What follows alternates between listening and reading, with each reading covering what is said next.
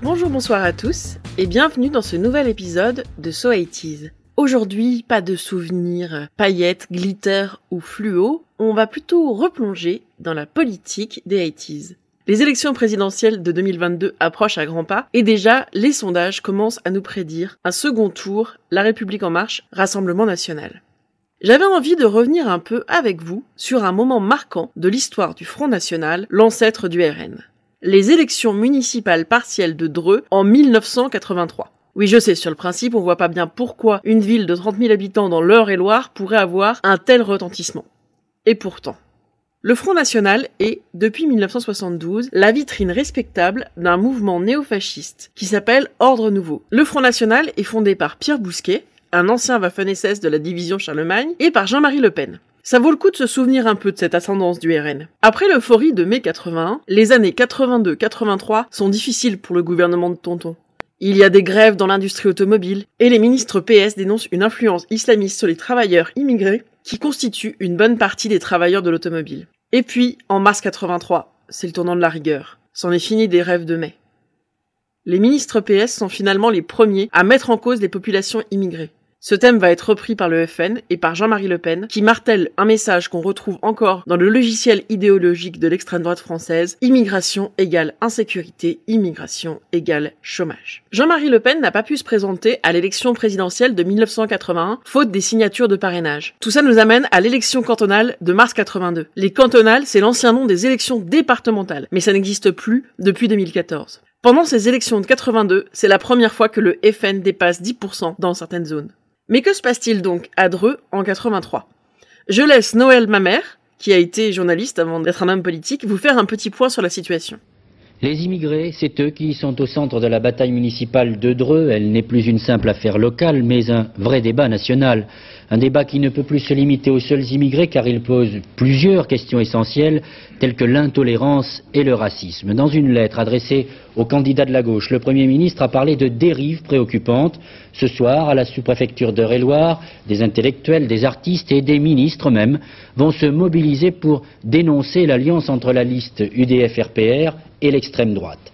Si cette coalition l'emportait, alors, pour la première fois depuis la guerre, une importante ville française serait co-gérée par un parti aux arrière-pensées néofascistes. La maire sortante de Dreux, la socialiste Françoise Gaspard, a été élue en 1977. Elle est aussi députée depuis 81. Madame Gaspard est réélue de justesse le 13 mars 83 avec 8 voix de plus que son adversaire. Mais le vote est annulé pour irrégularité du scrutin. Du coup, en septembre, rebelote. L'affrontement recommence dans la ville d'Ortoire qui affiche un taux de 10% de chômeurs. Au soir du premier tour, le dimanche 4 septembre 83, on voit apparaître un phénomène qu'on va rencontrer de plus en plus dans les élections locales. Le FN, avec sa tête de liste Jean-Claude Stirbois, affiche un score de 16,7%. C'est beaucoup. Suffisamment pour que Jean Lieu, du RPR, propose une fusion de liste. Après des réunions houleuses, le FN obtient de la part des gaullistes le siège de la protection civile, des affaires culturelles et des affaires sociales. Une semaine après, pour le second tour, la liste fusionnée remporte la mairie avec plus de 55% des voix. Dans cet extrait, Jean-Marie Le Pen exprime bien combien cette victoire annonce pour lui des lendemains qui chantent. Le président du Front National, lui, triomphe aujourd'hui. Pour Jean-Marie Le Pen, l'élection de Dreux a en effet été un test national clair et précis qui condamne les méthodes de la gauche et qui prouve aussi l'émergence d'une force politique nouvelle, c'est-à-dire la sienne. Jean-Marie Le Pen estime que désormais l'opposition, pour vaincre, doit compter avec le Front National. Elle a montré qu'il n'y avait pas de victoire possible pour l'opposition sans l'action et la présence euh, du Front National. Autrement dit, d'une deuxième ou d'une troisième composante, si l'on veut, de l'opposition. Tout de suite, des manifestations se mettent en place et près de 2000 militants contre le racisme défilent dans la ville en hurlant Stirbois salaud, le peuple ratapo. Plus qu'un accord local, ce tonnerre de Dreux est le premier pied dans la porte du FN, le début de la dédiabolisation. Les réactions du RPR sont nombreuses. Deux voix s'élèvent contre cette fusion, celle de Simone Veil et de Bernard Stasi. On écoute Simone Veil. Ouverture aujourd'hui à Divonne, les bains des journées parlementaires de l'UDF. L'affaire de Dreux a dominé les débats puisque Madame Simone Veil, première invitée de ces journées, Madame Simone Veil a été prise à partie pour avoir exprimé ses distances face à l'alliance conclue par l'opposition au second tour avec le Front National. Y ait tant de gens, je ne parle pas dans l'électorat, mais je parle parmi le monde politique, qui aient pu penser que j'approuvais, tel que je suis, cette alliance avec le Front National, je dois dire que je m'en étonne.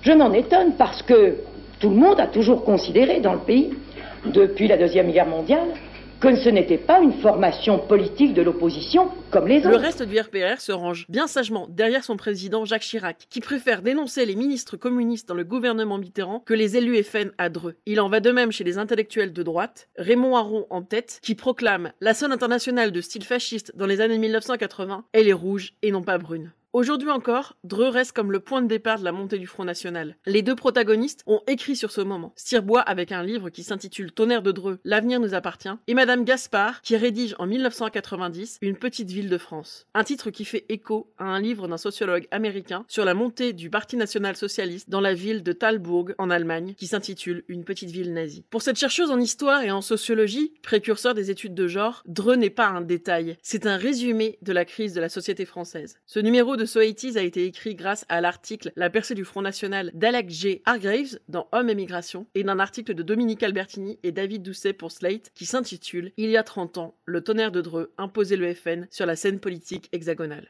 Pour finir, je peux pas m'empêcher de laisser la parole au Beru pendant le live de 89 parce qu'on a toujours besoin de l'entendre ou de le réentendre. la jeunesse